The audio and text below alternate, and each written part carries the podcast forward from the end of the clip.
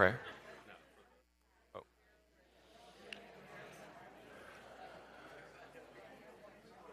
All right. Good morning. Welcome to worship. We are delighted that you are here with us this morning as we uh, celebrate our Lord in Jesus Christ. A few announcements before we get started. Remember, if you're a guest, to fill out the uh, blue side of the tear off portion in your bulletin and put that in the offering plate as it goes by. We'll have a record of your attendance and be able to follow up as appropriate. And then on the other side is a space, the yellow page, for prayer requests. Please continue to give your prayer requests, put them in that uh, offering plate as well, and we pray with you uh, for whatever request you might have on Tuesdays. Staff meeting has been moved to Tuesday, so Tuesdays we'll pray for any requests you may give. Uh, a few other things to call attention to tonight. We do have our encounter service right here in the sanctuary at 5 o'clock. RAs, GAs, Mission Friends, Children Choirs as well at 5 o'clock. And then uh, youth and ensemble at 6, and then handbells at 7 this evening. This Wednesday, we do have uh, hamburgers for our Wednesday night meal. So sign up for that if you'd like some hamburgers. And then all of our Wednesday programs are going great and very excited about the, the Connect Group Bible studies and Awanas and youth and different things that are going on. So if you would like to be more involved in anything, let us know. And we pray that you continue to come support our prayer meeting that's in here or any of our small groups or helping out with our youth and children's programs. So we thank you for that. Uh, make mention that on October 5th, the teenagers are going to West Virginia and I'm not driving them this time. They're chartering a bus or something, right? Is that right? They're going to miss me. All right, well, that's nice. So, yeah, so remember to keep them in prayer when they go on October 5th. I don't know if space is still available for that or not, but I think it's all filled up for who's going. So, very exciting trip for them. And then, uh, wanted to make mention we only have two weeks left to our 40th anniversary. So, uh, word has spread. I know uh, it's been uh, talked about in the community and in our church. Uh, but keep that in prayer as we lead up to our 40th. And uh, we'll have Robbie come up and give our uh, announcement for this, right? Thank you. Good morning.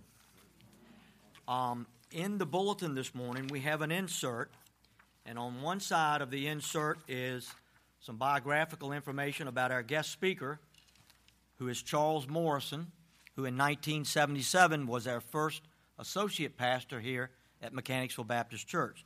So, some information about Mr. Morrison on the front page, and on the back page is some more information about what's going on Saturday evening here as we celebrate our 40th anniversary and Sunday morning. Okay, so that's information for you. In the adult Sunday school classes this morning, we had two sign up sheets one for Saturday evening and one for Sunday for the um, catered lunch right after the worship service. It's not a mandatory sign up sheet, it's just a sign up sheet that our team thought would be helpful in us planning for both events to uh, have, a num- have an idea of who was planning on coming. If you know of people that are former members and your extended family, we want to spend a, send a special invitation for them to come. We need them here, we want them here and they're welcome to come. They don't need to sign up. It's not no mandatory sign up sheet. It's just something that we thought would be a guide for us. So that was the purpose for uh, those being in Sunday school today, and we asked for them to be in Sunday school also um, next Sunday morning. Okay. Um, again, if you see former members, I'm sure most of us know former members. We want to uh, extend a special invitation for them to come and join us also on the 14th and 15th. Okay. So, again, we want to ask everybody to join us the weekend of October the 14th and 15th as we celebrate 40 years of incredible ministry that the Lord has empowered us to accomplish in our community and in our world. Okay? And I'm going to go over just a few highlights. On Saturday evening, everything will be in the Family Life Center, and we're going to start at 7 o'clock, and there'll be a tasting. So we want each one that will come to bring a little sample of their favorite sweet or salty item to share with the group that night. And we'll have some music led by the praise band. And uh, Reverend Chris Fowler is also, also going to sing a couple of songs with the praise band that, that evening. And we'll have a narrated video that will be read by John Hare, uh, that Ward Hildreth has um, been working diligently on putting together. And I'm sure you don't want to miss that. It'll be a slideshow, and uh, that'll take about 15 to 20 minutes. And then we have a scrolling video with a lot of pictures that we have uh, searched for in the church and found. So we want to share that with you. So that'll be Saturday evening over in the Family Life Center. And then on Sunday morning, we're going to ask that you try to get in the sanctuary by 10:45 a.m. that morning. So we're going to ask the Sunday school teachers to uh, release you a little bit earlier that morning and try to come over around 10:45. Uh, Brenda and Linda will have some pre-service music for us to enjoy as we gather and meet with people, and we'll recognize our former staff people that are here that morning, and also we'll have some music led by different parts of our uh, Sounds of the Spirit, Ladies Ensemble, the Adult Choir, and some other instrumentalists. So you don't want to miss that particular part of the service either. And then our message will be brought by Charles Morrison.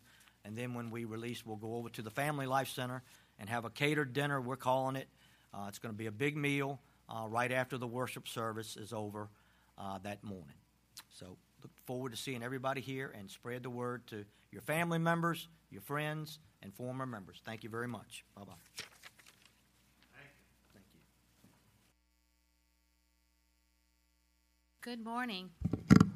Now, you know, if you don't say it right the first time, you have to do it again. So I need to hear you say, Good morning. Okay, so I have another question for you. How many of you have looked at the bulletin and noticed there's something different? Have you noticed anything different in the order of service? Somebody said, Yeah. Who said it? Who said it? So the offertory is coming after the first hymn. Just want to let you know so that everybody can be ready. Okay? Now, I want you to take your hymnals out and turn to page 63. And I want you to look under the title when it says Awesome God and it says Say to God, How awe inspiring are your works. So I'm going to have you say that with me, okay? Got it? Got it? Take a little moment to get the words all straight. All right, we're going to read it together. Ready? How awe inspiring are your works. Can you do better than that? Yes. Let's do it. Ready? How awe inspiring are your works. Our God is an awesome God. I've been singing this chorus more years than I care to remember, so I want you to sing it with me and lift it up to God because He truly is our awesome God. We're going to do it through twice.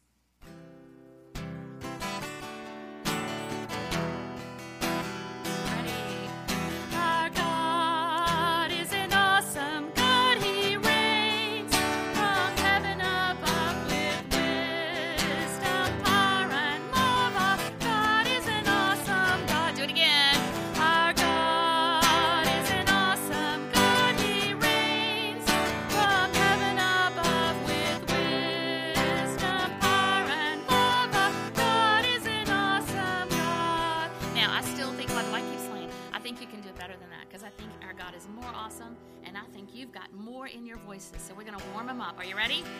Give it all to Him. Ready? And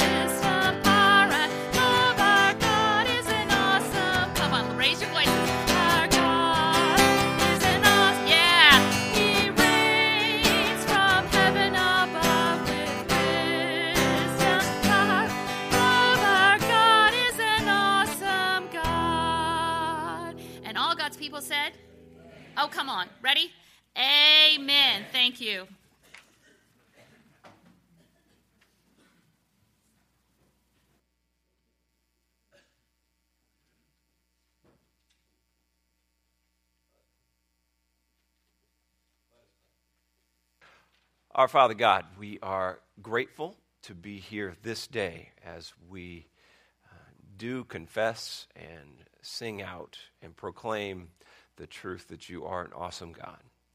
We gather this day trusting that you will speak to us, that you will work through us, and that you will be acknowledged of, uh, to, to the measure in which you are, that you are Lord, sustainer, creator, and savior of the universe, Jesus. God, we pray your spirit would indwell this place and that uh, you would be glorified in everything we say and in everything we do. We pray this in Jesus' name. Amen.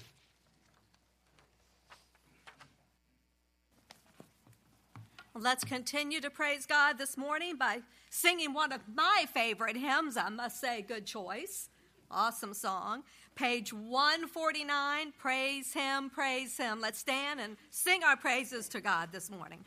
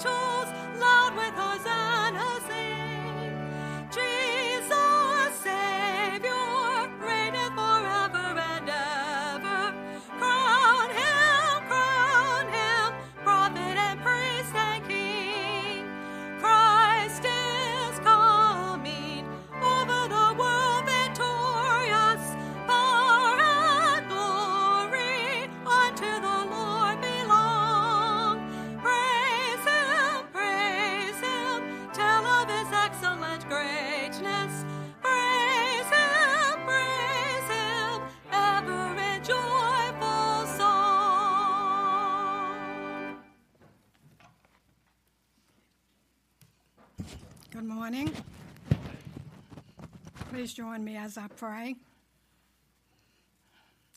Heavenly Father, I thank you for this beautiful, beautiful fall Sunday morning. Thank you for the seasons that you've created for us to enjoy. Now we come at this time in our service to praise you with our tithes and offerings. I ask that you bless each tither, each person that's given, Bless them, bless the money that we bring. Help us to remember that it helps those missionaries around the world and here in our country share the good news of Jesus Christ, that He loves us all and that He created all of us. Thank you for the blessings that you give us each and every day. Help us not to take any for granted. For it is in the blessed name of Jesus I pray. Amen.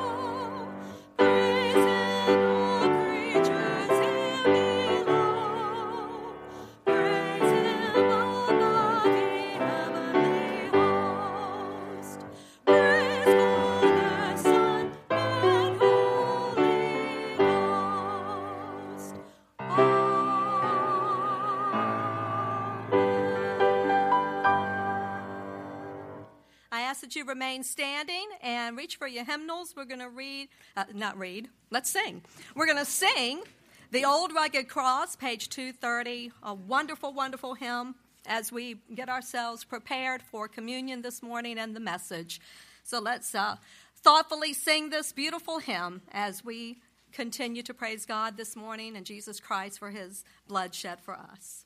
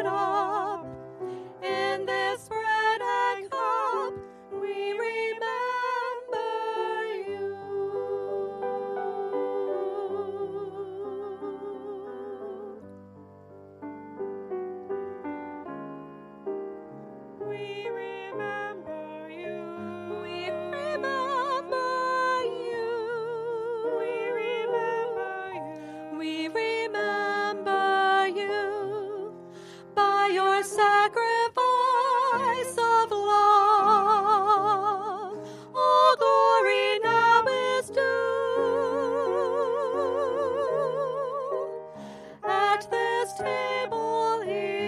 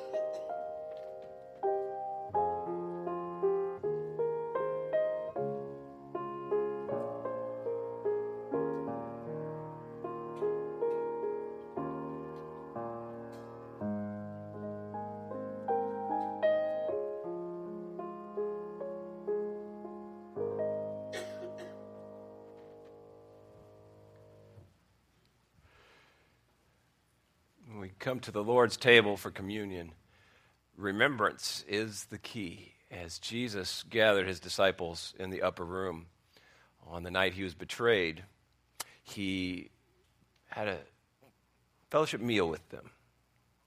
And in this meal, he gave us something that we've taken to this place in 2017 an opportunity to remember and to reenact what he did for us and what he was going to do as he went to the cross. In the Bible, the word remember is not something in the past, it's a reenactment. And that's what the church has instituted as we observe the Lord's uh, Supper. And so, as we take the elements, reenact what Jesus has done for us on the cross, and remember actively his sacrifice paid for our sins. As Jesus did gather, he uh, took bread, he broke it, he gave thanks, and he said, This is my body, which was broken for you. Every time you do this, remember me.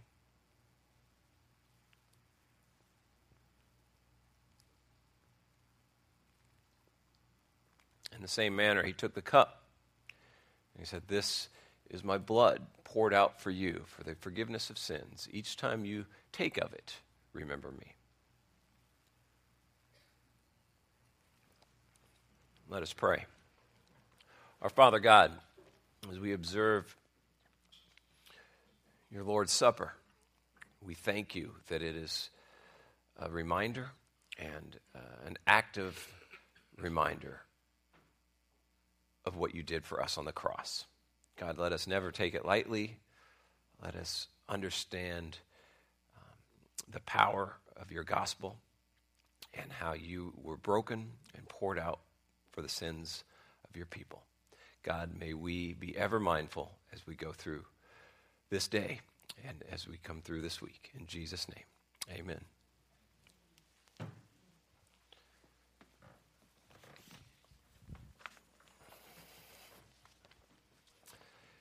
If you would get your Bibles and turn to Acts chapter 17 for this morning's message, I am excited because God's word is living and active and sharper than any two edged sword. Sometimes pastors think we have to add more to Scripture in order for people to get it or to be amused by it or have an illustration that is drawn of it. The most important part of any sermon is God's Word, God's truth. And we could just read this passage and God would speak to us because it's true. It's, it's His living and active Word. And we had a week or so ago on Sunday night, we, we had a, a gentleman just read, we listened to a reading of Romans 8. And it was a sermon in and of itself because of the power of the gospel. God's word is the most important part. God's spirit is here with us. And as we look at this, we're going to draw from it, but we trust the power of God's word as we read it.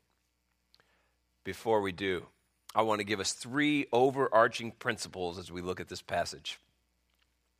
I'm not going to necessarily refer back to them often, but I want to keep these in our heads as we look into this scripture today. Number one, we live in a supremely contradicting culture. Our culture is oppositional to God's word, our culture is oppositional to the truth of Christ in almost every way, shape, and form. Keep that in mind as we look at what Paul went through in his culture. Number two, the only way to stand for Christ and proclaim Him today in this culture is through boldness.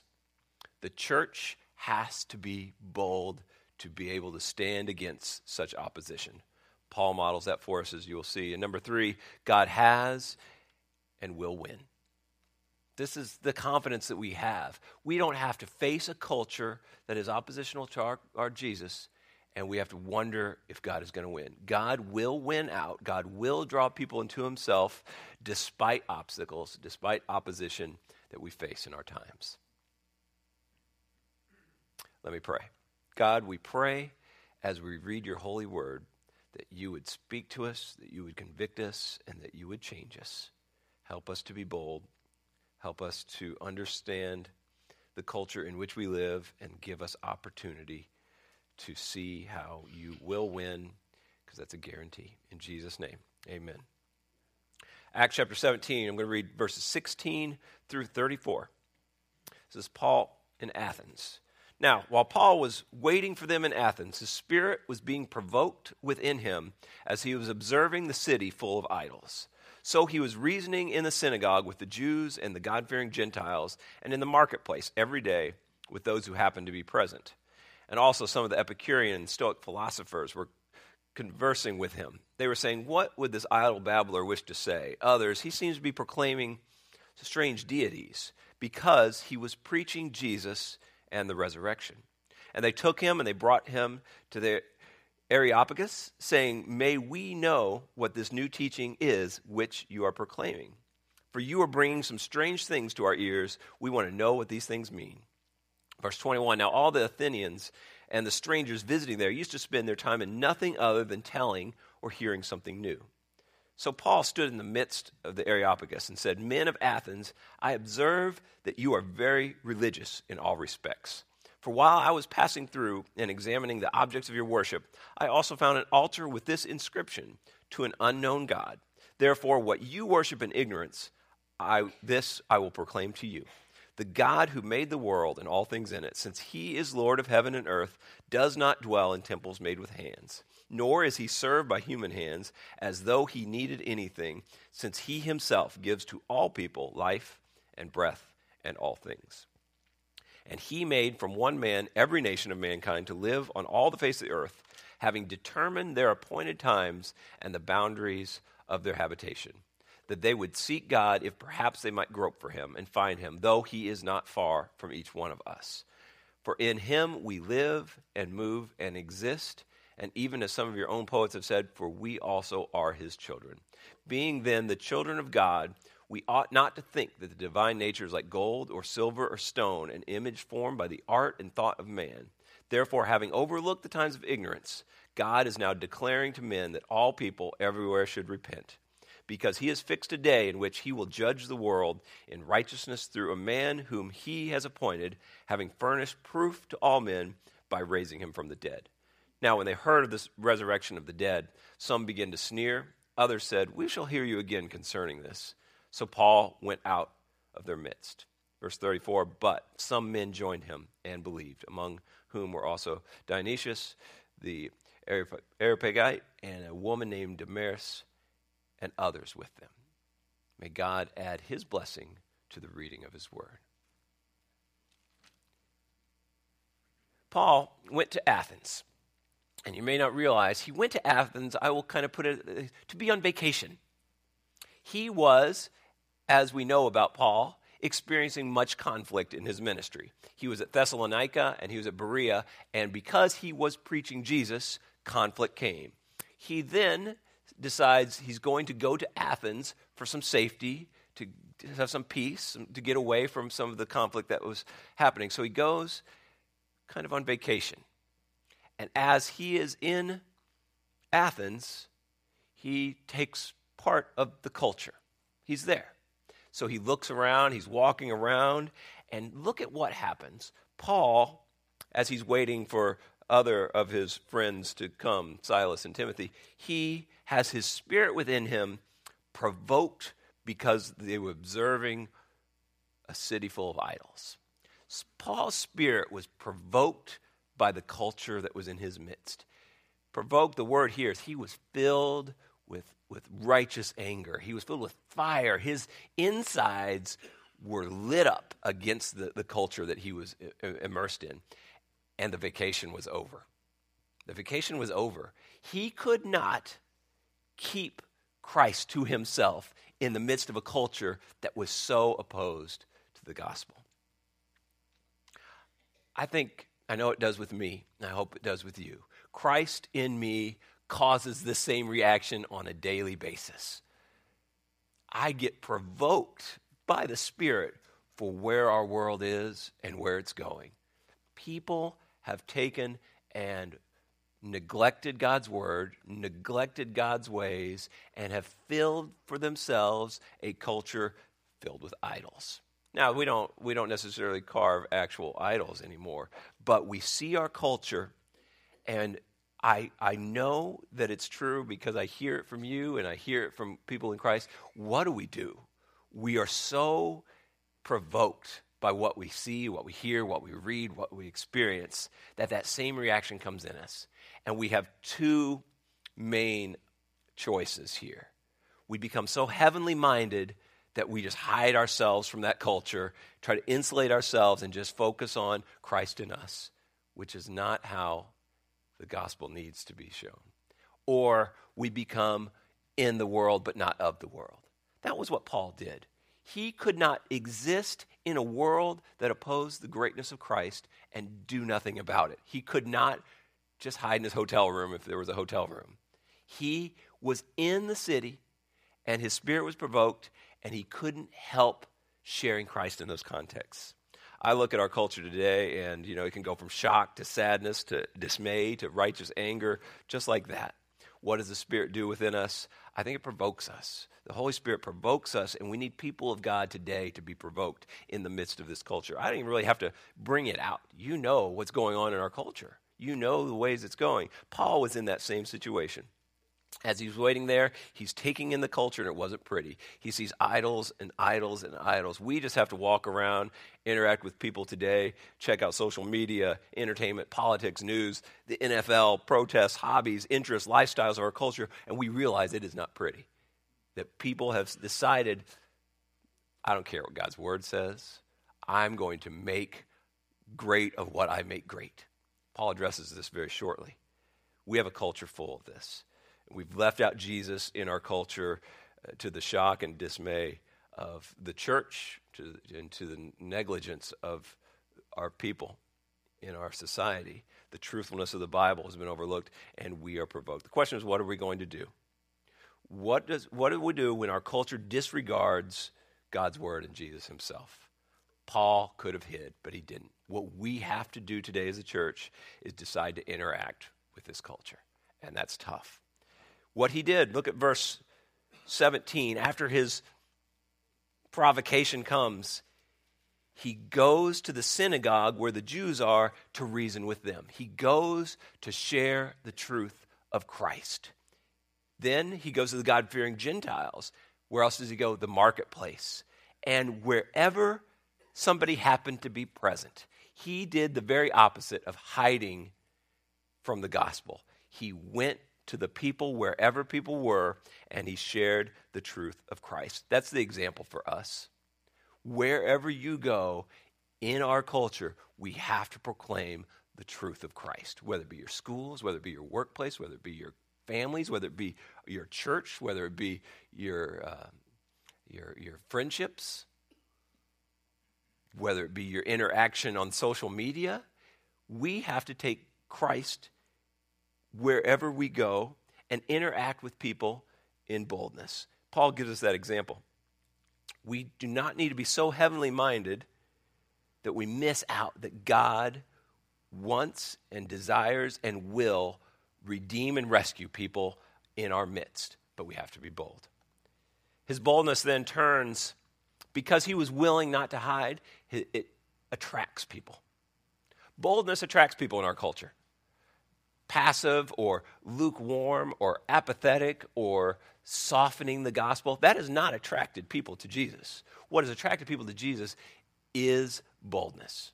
Paul, being bold, attracted people in Athens, and they were like, What is this guy talking about? He gets the philosophers, the Epicureans, the Stoics, and, and they're like, What is he saying? Because he did not keep it to himself, they go and they get him, and they're like, What's he talking about?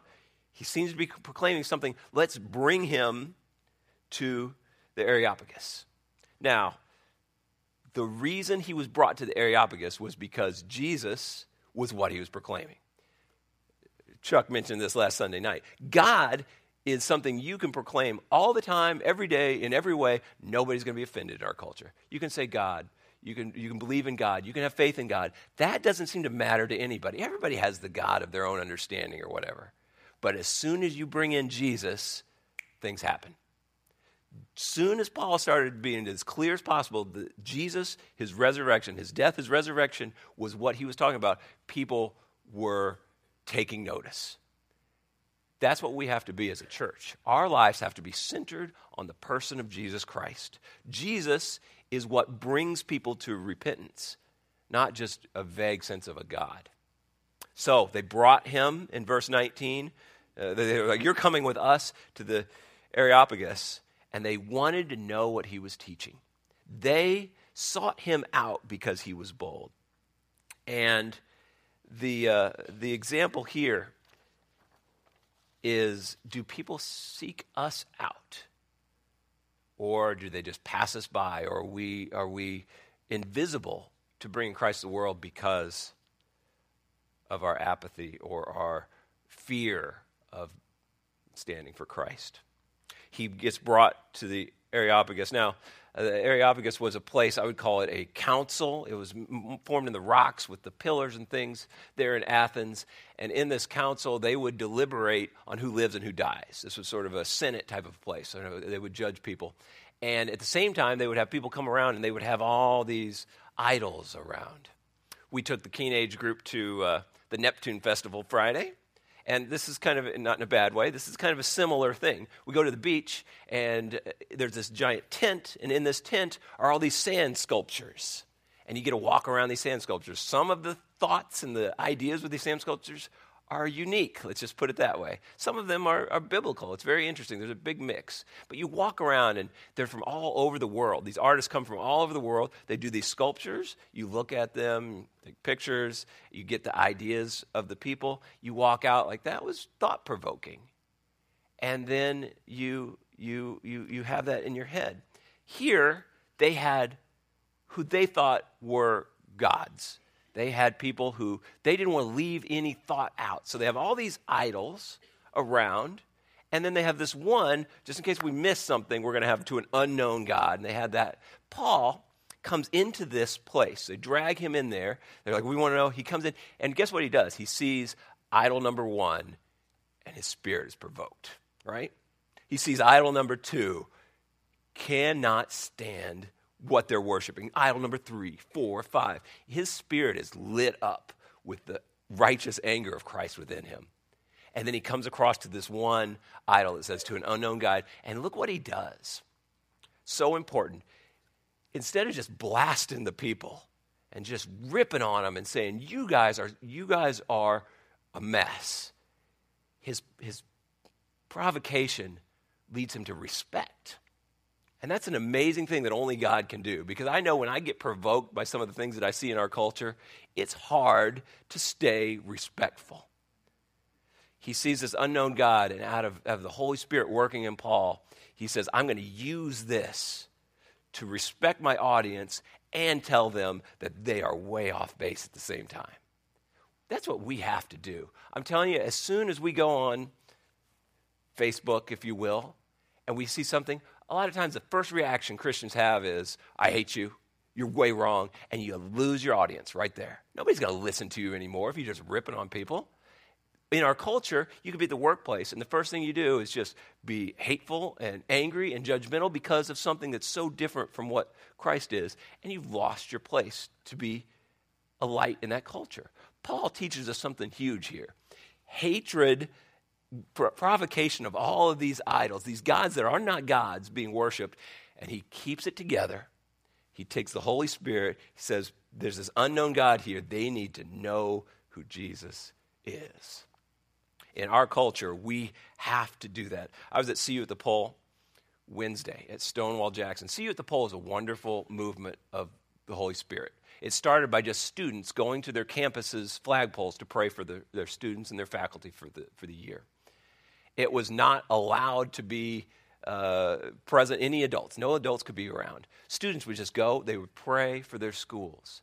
And uh, the flagpole is the symbol of the most public place in a high school or in a middle school. So that's where they, they gather. And so I went this Wednesday to Stonewall Jackson. And uh, as I was able to share a few words, I mentioned this that God is at work in every person, everywhere, all the time, in every way. God is at work in every person, everywhere, all the time, in every way. We as Christians, like, hopefully see how God is at work in our lives. But God is also at work in every person who does not know who Jesus Christ is. God is at work in that person. We as Christians have to have the Holy Spirit to see how God is working and to tell them, guess what? That's Jesus. But we don't some, we just get blinded by, I can't stand their lifestyle, so God's obviously not working in that person. That's wrong. It's a lie. God is ever present and ever active in every person. We have to be willing to expose truth to a culture. Paul took a big risk here because who knows what could have happened. But he could not stand it, and he knew if he just started blasting on everybody, they weren't going to listen to him. So he found a way. He found a way. He found those strings hanging down. That's what I call them. God has strings in everybody's life hanging on all the time. Those of us in Christ have to see those and know, know where they're at.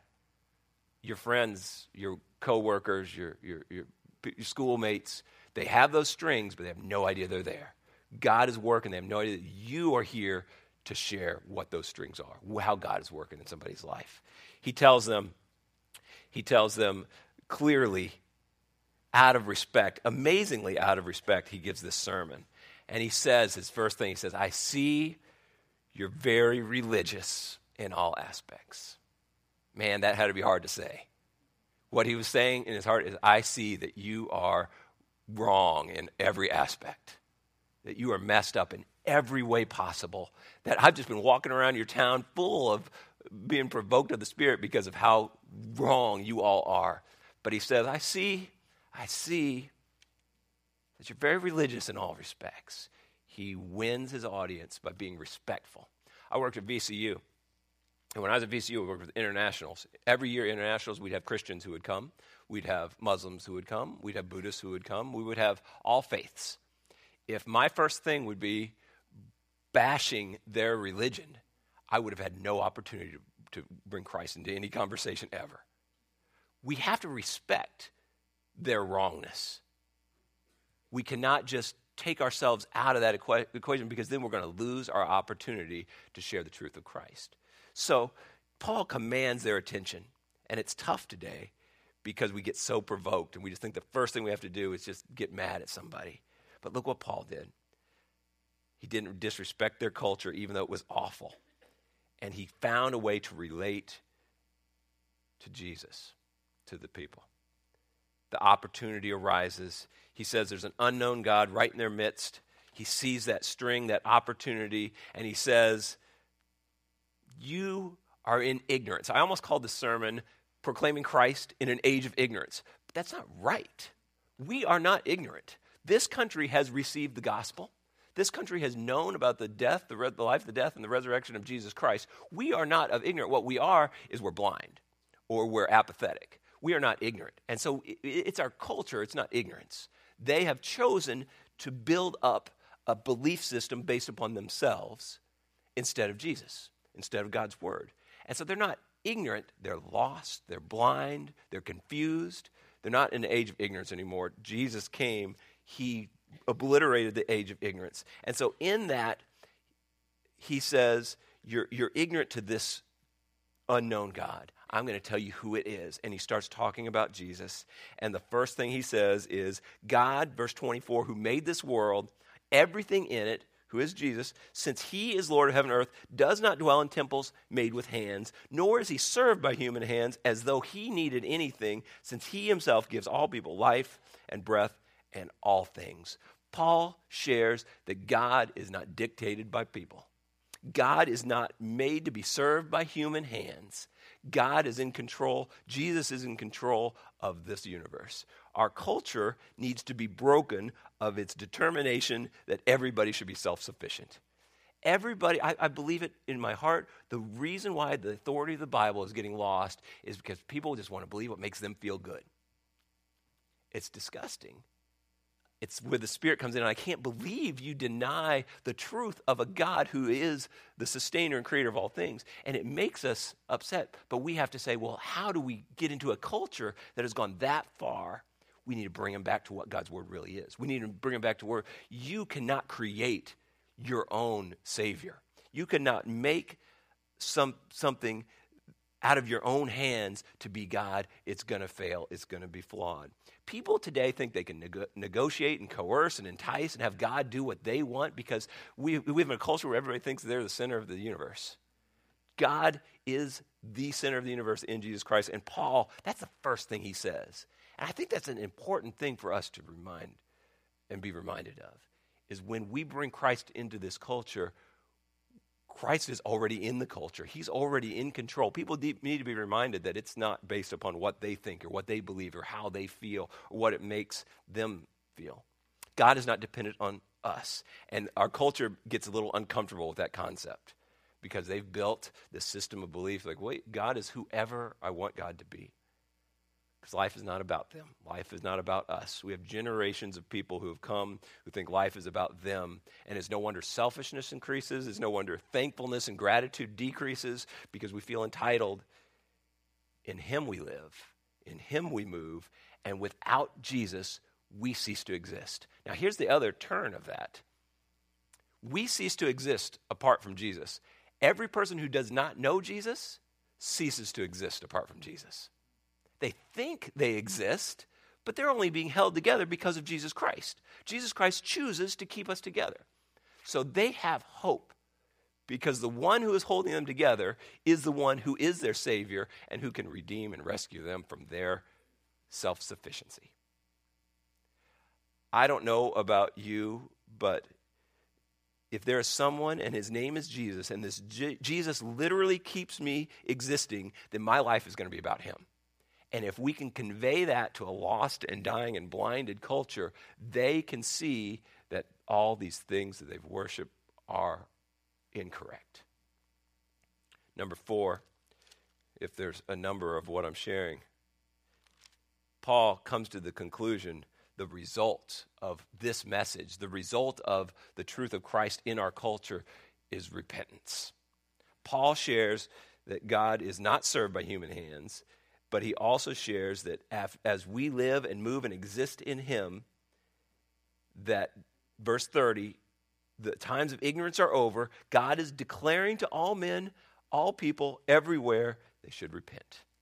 Here's, here's the excuse of, I didn't know, is no longer going to hold water. They are going to be responsible for what they know. And if what they know is not Christ, they're still going to perish. If what we have built ourselves up in is not Christ, we will perish. I had a youth on a, on a camp trip. It was at a beach one time. They had keys to their hotel rooms, and they had a charge of $25 if they lose their keys. We were going to the beach for the day. I said, Don't lose your key. It's going to cost you $25. My mom and dad know this story. And we go to the beach. And at the end of the day, we're packing up, we're getting back in the bus. And this young man comes to me and says, Dwight, I lost my key. I was like, Where'd you lose it? He was like, On the beach. I was like, Well, go get it. He's like, I can't find it. I dropped it in the sand.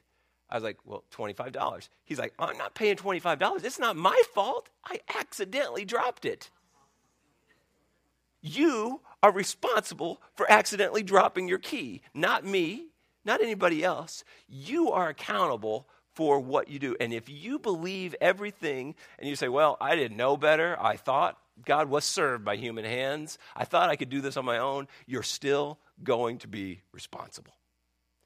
God is not served by human hands. He is calling everyone everywhere to repent, and our culture hates that. They hate it. Because what? It's not my fault. It's my parents' fault. It's my friend's fault. It's just the way society is. Things have changed. This isn't relevant anymore. They're wrong. They're wrong. They're wrong. And we have to respect them enough to show them where they're wrong and show them that you are. You are ultimately in the fate, in the hands of a holy God who has sent Jesus, and you cannot just say, I'm ignorant to that. It also raises the mandate for the church, doesn't it? we have to take the gospel to everyone everywhere because those people in, in countries and places where they just know of this unknown God, God is something, we have to tell them that God is Jesus. That God is Jesus because they need to know who's their Savior. The church should be just, just reveling in the opportunity we have to take Jesus to a culture that hates him or doesn't know him. We have it all around us. We move, we live, we, we exist in Christ, and everyone everyone needs to repent. Now, I know what you're going to say because I say it too. Um, it doesn't work, Dwight. I, I try to interact with culture, and they don't like it, and they, they don't respond well to it. And guess what? Paul gives this incredible sermon, verse 32. They heard of it, they heard of the resurrection, they hear about Jesus, and what do they do? They sneer, they laugh, they snicker, they mock. Like, what is he talking about? Guess what? When we proclaim the truth of Jesus in our culture, they're going to do the same thing. They're going to laugh at us, they're going to mock us. Guess what? Jesus is still right. Jesus is still in authority. Jesus is still on his throne. Jesus is still in control. We should not take that personally. What we see is that they are confused. They are confused. And when they mock us, when they insult us, guess what? We have Jesus who was completely ridiculed, mocked, insulted, and crucified. He went through that not so we could hide the gospel from the world, so that we could be bold enough to stand up against that mockery. You go on Facebook, and uh, as a Christian, somebody somebody says something, and you you you you stand up for Christ, you'll probably get insulted right back in, in the comment section. So what we have to do is we have to figure out how to respect and how to withstand insults. Because even the best intentions, no matter how you bring the gospel to this culture, you're going to get, you're going to get opposition. You're going to get turned against. But you know what? They didn't stop Paul in any way. I think about this. Paul was starting this journey by hiding on vacation in Athens. And what happens? People mocking him, laughing him, insulting him. When Paul was converted on the road to Damascus, one of the first things Jesus said to him, Paul, I'm going to show you how much you're going to suffer. He didn't say, Paul, now it's just going to be a vacation everywhere you go. Paul lived that out. Everywhere Paul went, it was going to be opposition because Paul was our light to the Gentiles. He was our light to the nations. He was that missionary who was going to. And we cannot expect to be, well, I'm not Paul. We have to be that in our cause. We have to expect opposition. We have to expect uh, laughter, mocking, people belittling Jesus. It's terrible. But we have to do it because we are in Christ. But then the end here Paul goes out of their midst. Verse 34 But some men joined and believed, among whom were Dionysius and a woman named Damaris. Here's the absolute truth God will win. It's, it's true. We are not the ones who are going to make God win. God will win. God will draw people to himself. There is not a question, there's not a doubt. And sometimes you might be like, well, it didn't work this time. Well, you have to just keep going because God is at work in everybody, everywhere, at all the time. We cannot be people who are so doubting of our God that, well, how could God possibly win in this culture? Absolutely a lie that the enemy is feeding our heads. God is going to be victorious because he is victorious. His kingdom has no end because his kingdom has no end. His children are his children because they are his children. Jesus is in control. Why do we want to not be bold? Why do we want to be apathetic? Why do we want to be people who take God's word and just like, well, I'll water it down so the culture isn't as offended? That's not what Paul did. What he did is he found a way to respect the atrocity of the culture and to bring the truth of Christ. And guess what? God wins. Man, you look at Paul, and it's not about Paul. His churches, his churches, his churches spring up in the midst of all kinds of turmoil. Why? Because God will grow his church. God will work in his people. Today, it's really about this. Do we want to be popular in this culture? Do we want to have everybody like us and not confront them with the truth of Christ? Or do we want to take the value of Christ, the treasure we have in Christ that is more valuable than anything this world can offer, and do we want to have people see that that's our value? Or do we want them just to like us? Paul was just concerned that they valued Jesus. We have to be concerned that they value Jesus. And sometimes we'll get mocked, and sometimes people will join us. Mechanicsville needs Jesus. They don't need his church just to kind of back down and cave in and say, well, I'm just waiting for heaven so I don't have to be in this culture anymore. That's not what we're here for. We have our treasure in Christ. He calls us to be heirs in his inheritance. He calls us his children. He gives us eternal life. He secures our home for eternity. He gives us a reason to move, to live, to exist. And he puts us in this culture that needs Jesus. We have no choice but to live for Jesus and proclaim him in our times. Let's pray. Heavenly Father, we trust you this day, Lord Jesus. We know and we believe that your word is true. God, we thank you for your word with Paul in this story from Athens. We thank you for the way that you give him as an example for us when we get so upset or angry or provoked with uh, the things that are going on in our culture. God, we thank you that there's an example for us to follow, and that is to respect our culture, but to be bold and proclaim Christ in its midst. God, help us to not back down. Help us to not be dismayed. Help us not be discouraged when opposition comes. We are just trusting opposition will come.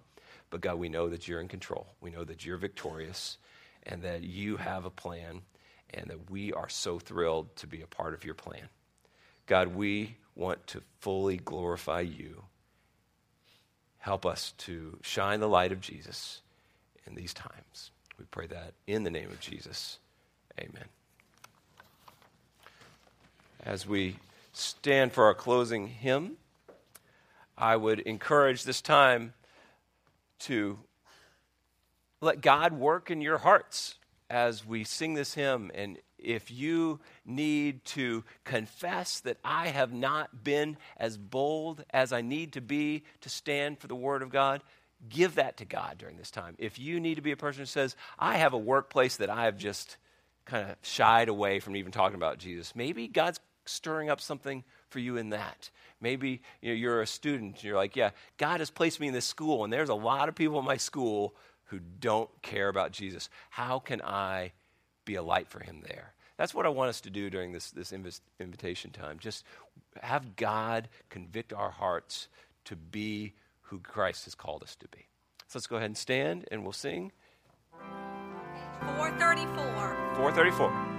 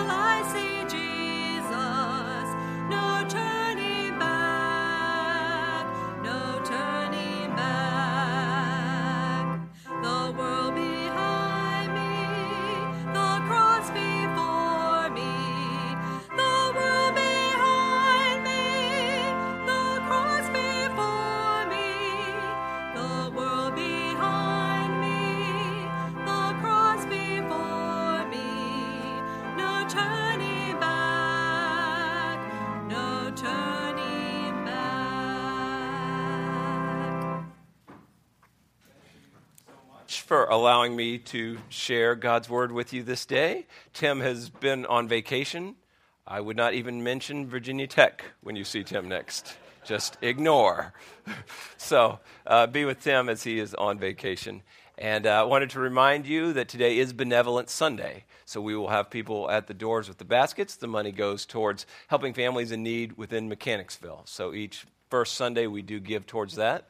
And I know Tim has talked about we're setting up a partnership with MCEF to have all the ministry money go through, but please don't forget to give to our benevolence offering. Uh, thank you again, and uh, we do pray that uh, as we go from here, we are going into a culture that opposes Christ. We need to find how to bring Christ into that culture. Let us pray. Father God, we thank you that you've placed us in a world uh, that is oftentimes oppositional to you. You've placed us here because we have opportunity. We have opportunity to declare your good, your good name, Jesus. We have opportunity to uh, bring about the victory that you already have for people around us. And God, help us not to be timid or afraid or ashamed, but help us to stand for your word, for your truth, and for Christ in a way that glorifies you. In Jesus' name we pray. Amen.